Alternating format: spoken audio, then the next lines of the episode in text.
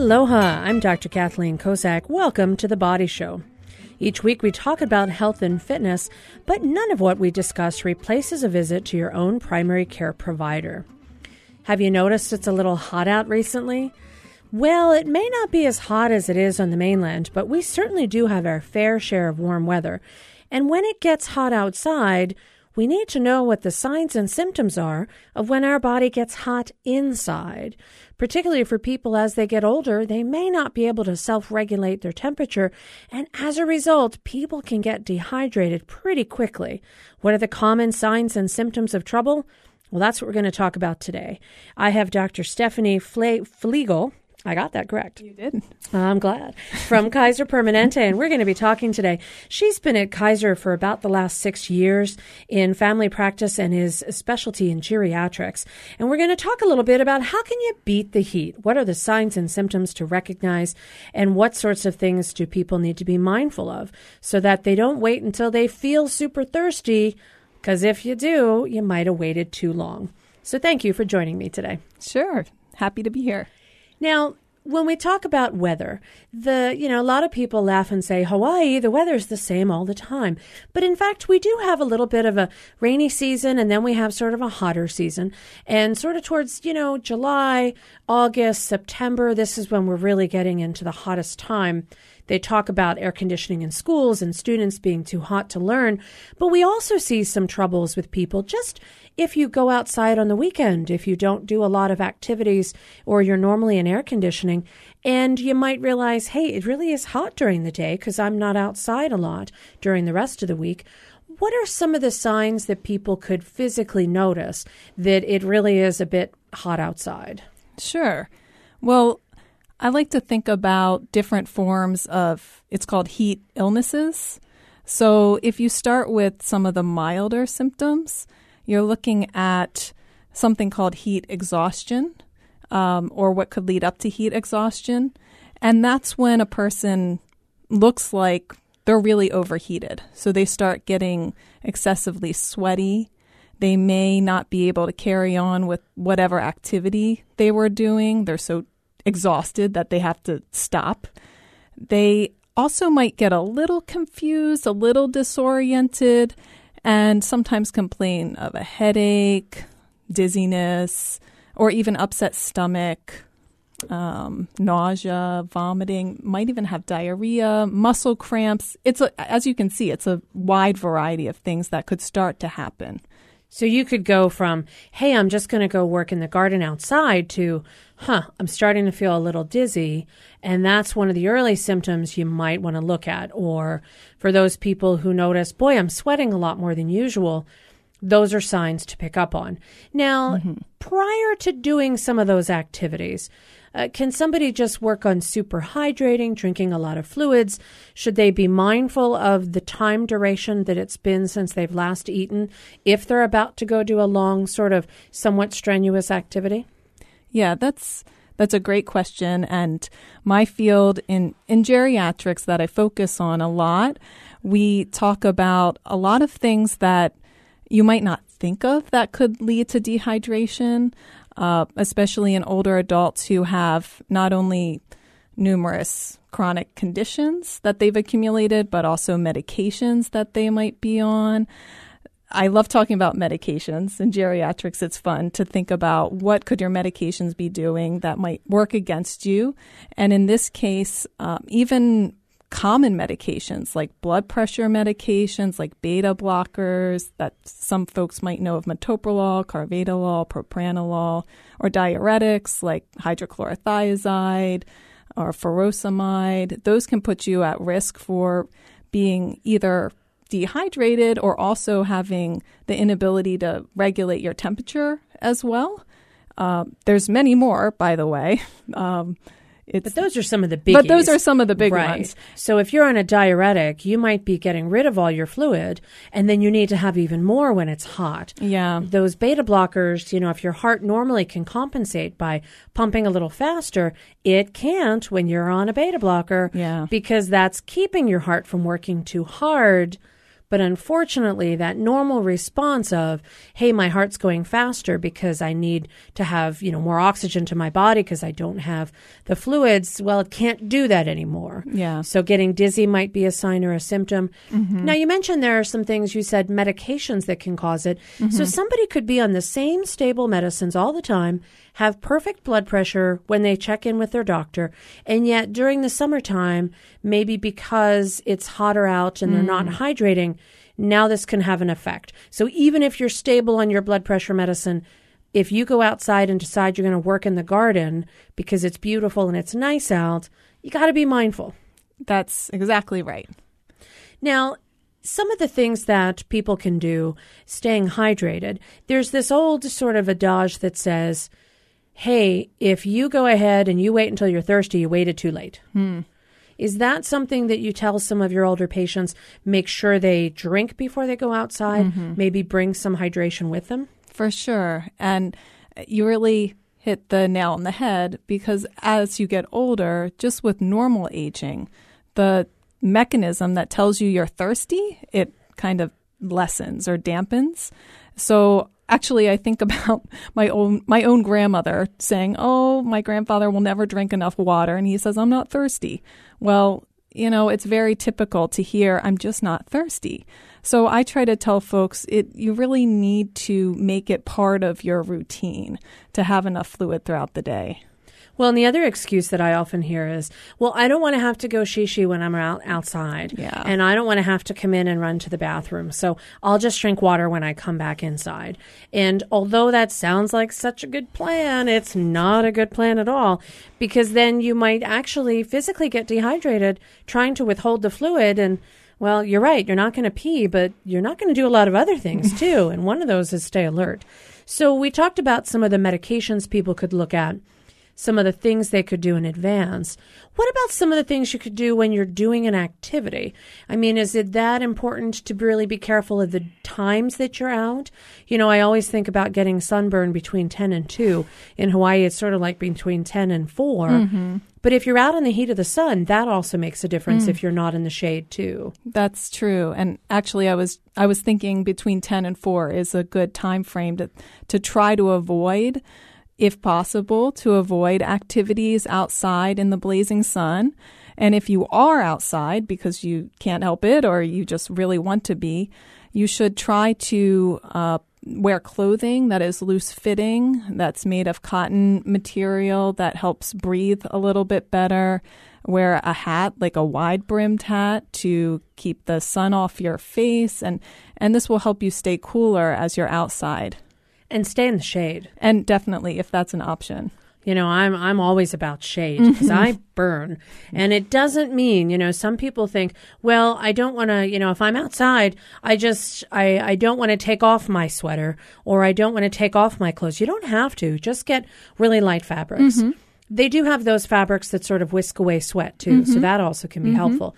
But there's this other thing that I've heard, and that's maybe a well, I know it's a complete generalization. Old people don't sweat. Hmm.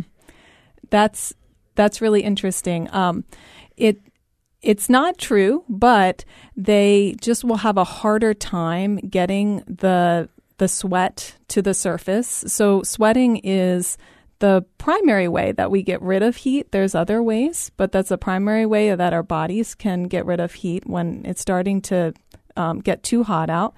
And not only do, as we talked about, medications might interfere with that, but just normal changes with aging can um, can impair the ability to get that heat to the surface of the skin. So they're just not as efficient as as at sweating, and therefore they can overheat. Yeah, all right, we're going to talk some more about that as it seems like every year we hear about people who overheated on the mainland and died of heat exhaustion or heat illnesses. So we'll talk more about what that means and how we can avoid it. I'm Dr. Kathleen Kozak here in the studio with Dr. Stephanie Flegel from Kaiser Permanente. And when we come back, we're going to talk some more about how do people get to the point where it starts to affect them medically? And when do you know it's the sign of an emergency? We'll be right back.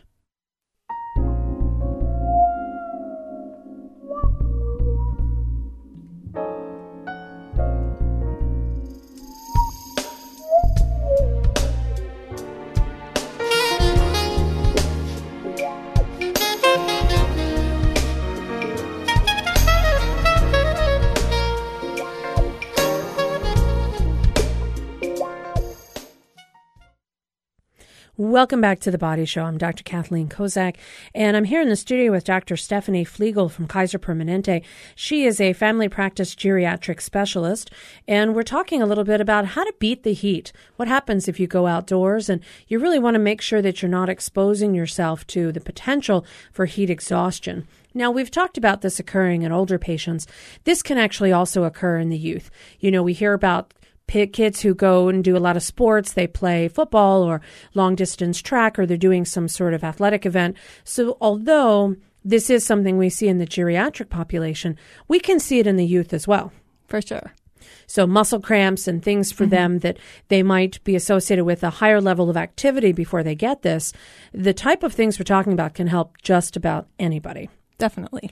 So, what are some of the early symptoms? Let's just say that somebody's outside and maybe they're doing, you know, yard work around the house because they can.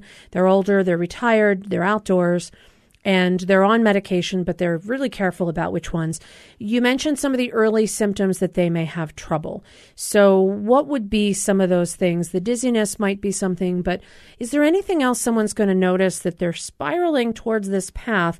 And how can they catch themselves and bring themselves back to staying out of trouble? Mm-hmm. Yeah, um, probably the most important thing is if there's we we refer to neurologic changes that simply means something like confusion, greater confusion. And that's always um, basically an emergency in an older person. But when we're talking about heat illness, uh, like you said, it can affect all really the whole spectrum of ages. And it's those neurologic changes. So either severe confusion or either loss of consciousness.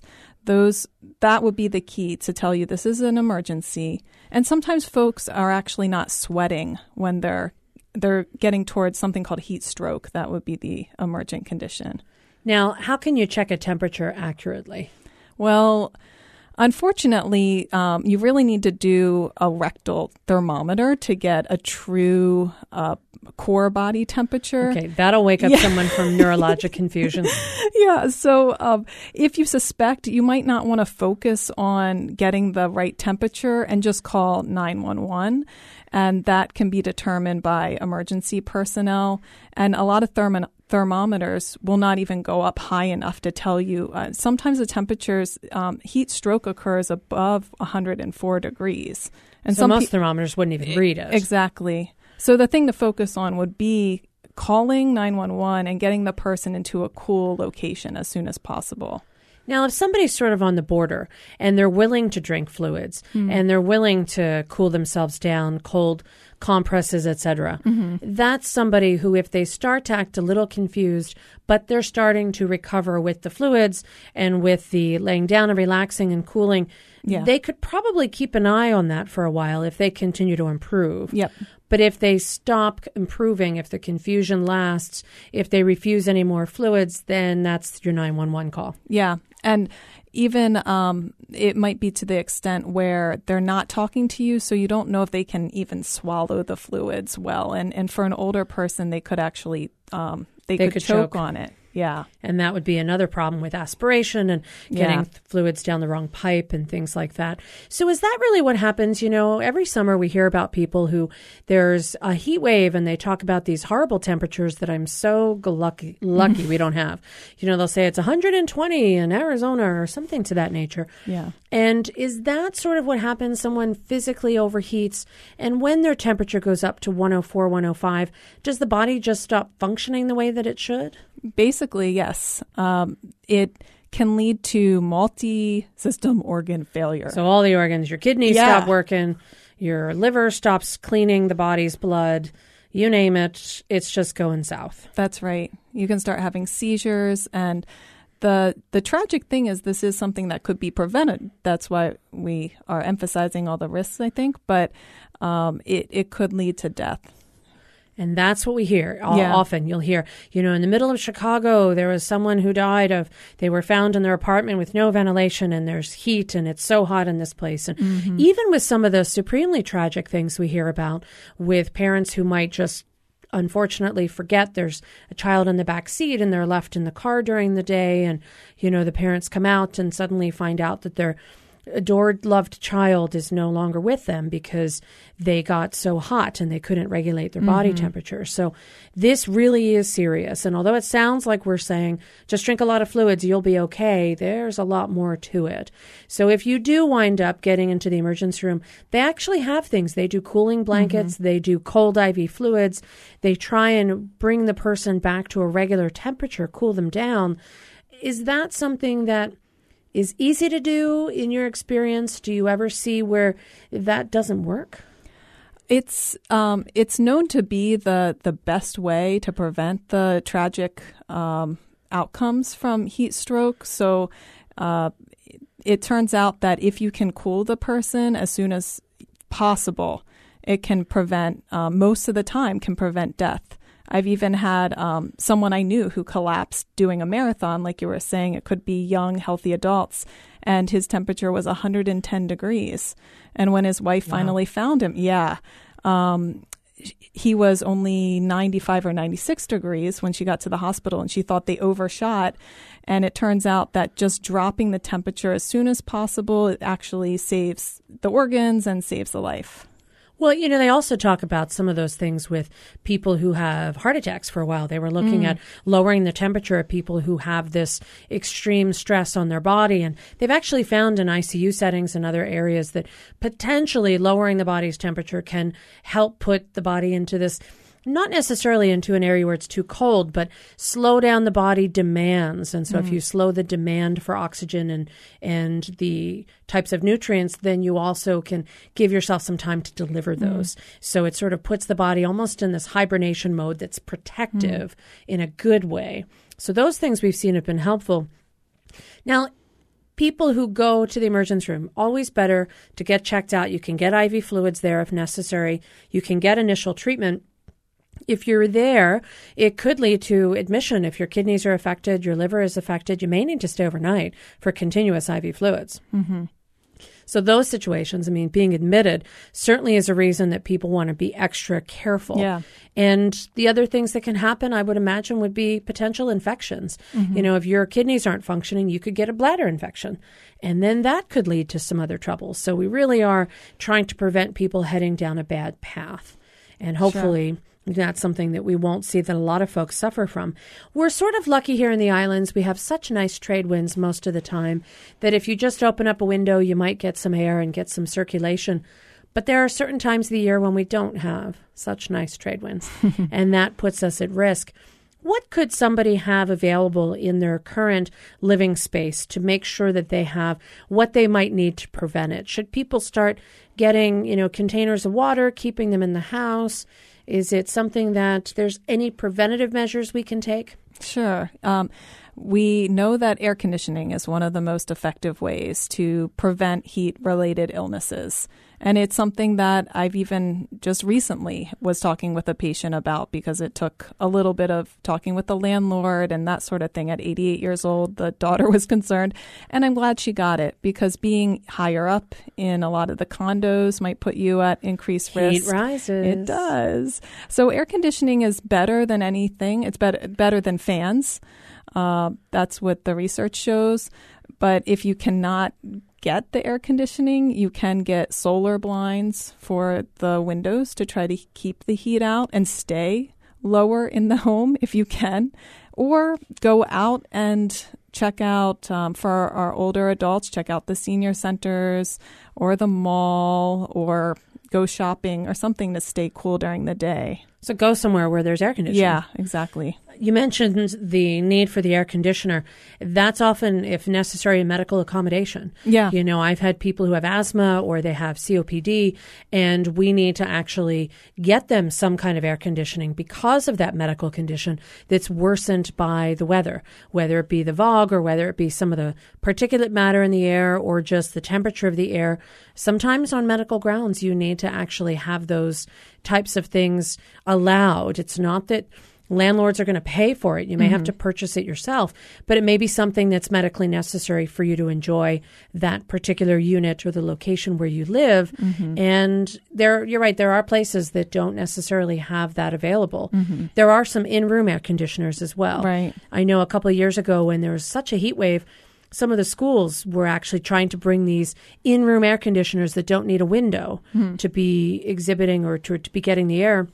And the downside was they, they were very expensive, but also you'd go to Home Depot or City Mill or Lowe's and you'd see that they were all gone already. Yeah. because everybody purchased them. So if you can't, if you don't have an accessible window, there are some other options.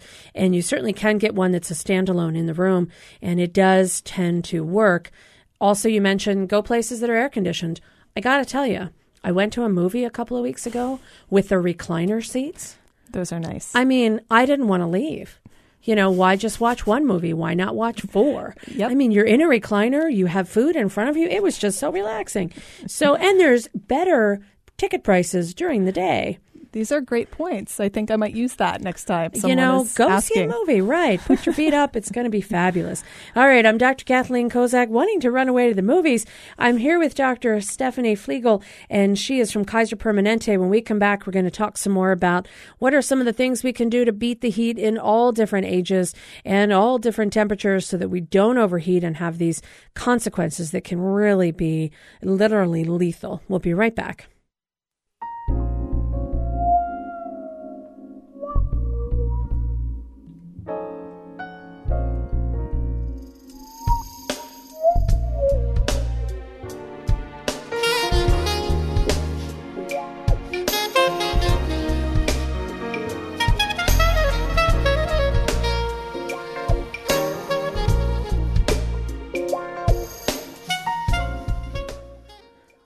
Welcome back to the Body Show. I'm Dr. Kathleen Kozak here in the studio with Dr. Stephanie Flegel from Kaiser Permanente. She's a family practice geriatric expert, and we're talking about ways to try and keep people from overheating when the summertime comes and when we get to that super hot time of the year. Now, we didn't mention something that's one of my favorites. You know, we are surrounded by the ocean, and getting in cool water can also help, whether it be the ocean whether it be a pool. There are some, particularly some of the condominiums have pools that are available mm-hmm. that you can go in that may not be extremely hot or may not be heated. And if you know how to swim and or you're not afraid of getting wet, another great option for you. Definitely. Now, if you don't know how to swim, there's lots of places that'll teach you. I think the YMCA has swimming classes, and I think American Red Cross has swimming classes, and sometimes lifeguards offer some swimming classes as well. Another option, I think, is when it gets really hot, go head to the coast. Yeah. It really can be nice. Yeah, we live in such a wonderful place that has uh, has the ocean all around us, and uh, for our seniors, I like to also promote that just for exercise. And there's a lot of um, good classes at the various um, athletic centers for pool group exercise. Right, and it's weightless so Yep. that your joints don't have that effect.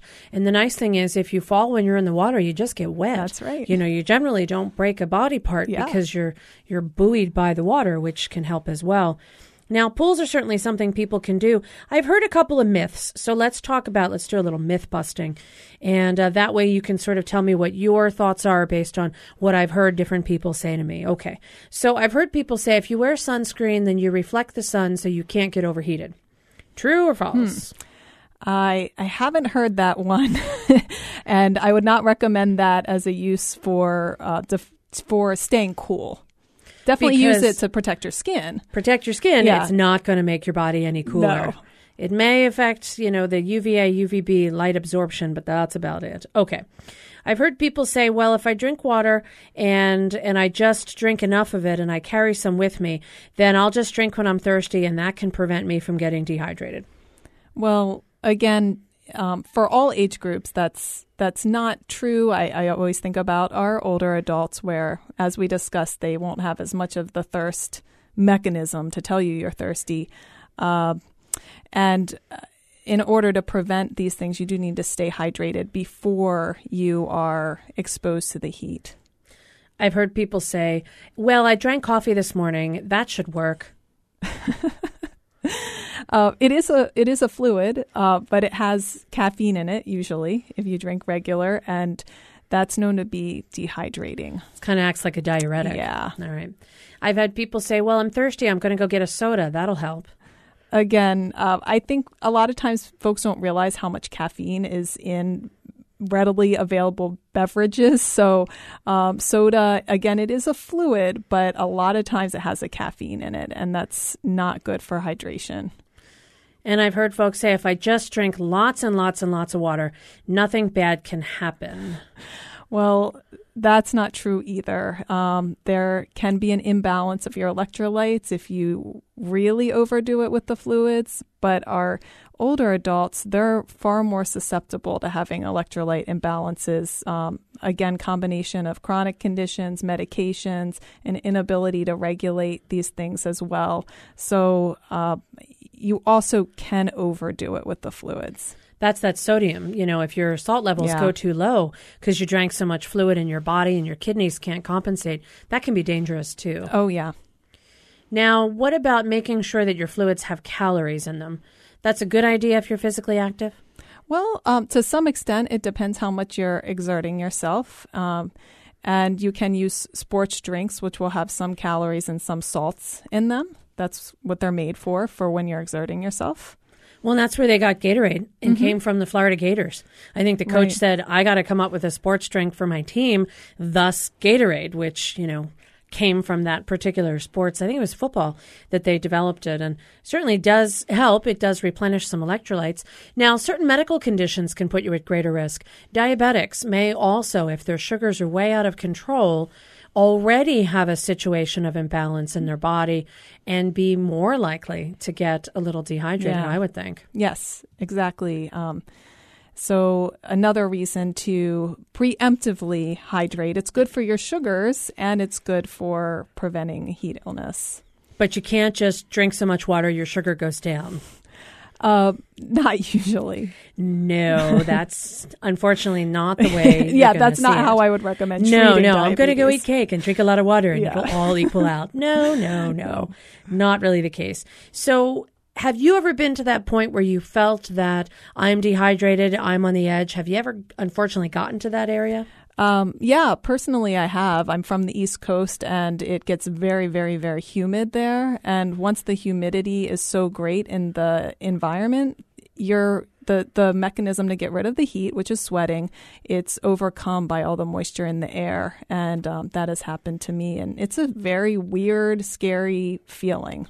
It's kind of strange. I've had it happen once when I was actually doing some athletic activity. it was a little beyond what I should have been doing, but yeah, you it's it's a very unusual feeling, but you know it as long as you can act on that and you have fluids and you have some type of water bottle or you have something that you can bring with you, try if you start to have those symptoms to kind of avert that. Mm-hmm. Well, I certainly think we have learned a lot. Keep your fluids handy. Make sure you drink them before you go out. Avoid those hours. I know you mentioned certain hours, about 10 to 4 or so. Mm-hmm. And really just try and keep yourself in a situation where you're hydrating as best as you can so that you don't wind up having that issue with heat illness and heat exhaustion. I want to thank you for joining us today on The Body Show. Thank you. All right. If you'd like to hear our show again, you can always click on our podcast to ipublicradio.org or the app on the uh, Android or Apple phone that you can listen to at any time and live stream. Our engineer is David Chong. I'm Dr. Kathleen Kozak. Thank you to Dr. Stephanie Flegel from Kaiser Permanente for joining us today. And we will see you next week right here on The Body Show when we talk about more ways to stay healthy and keep yourself well throughout the year.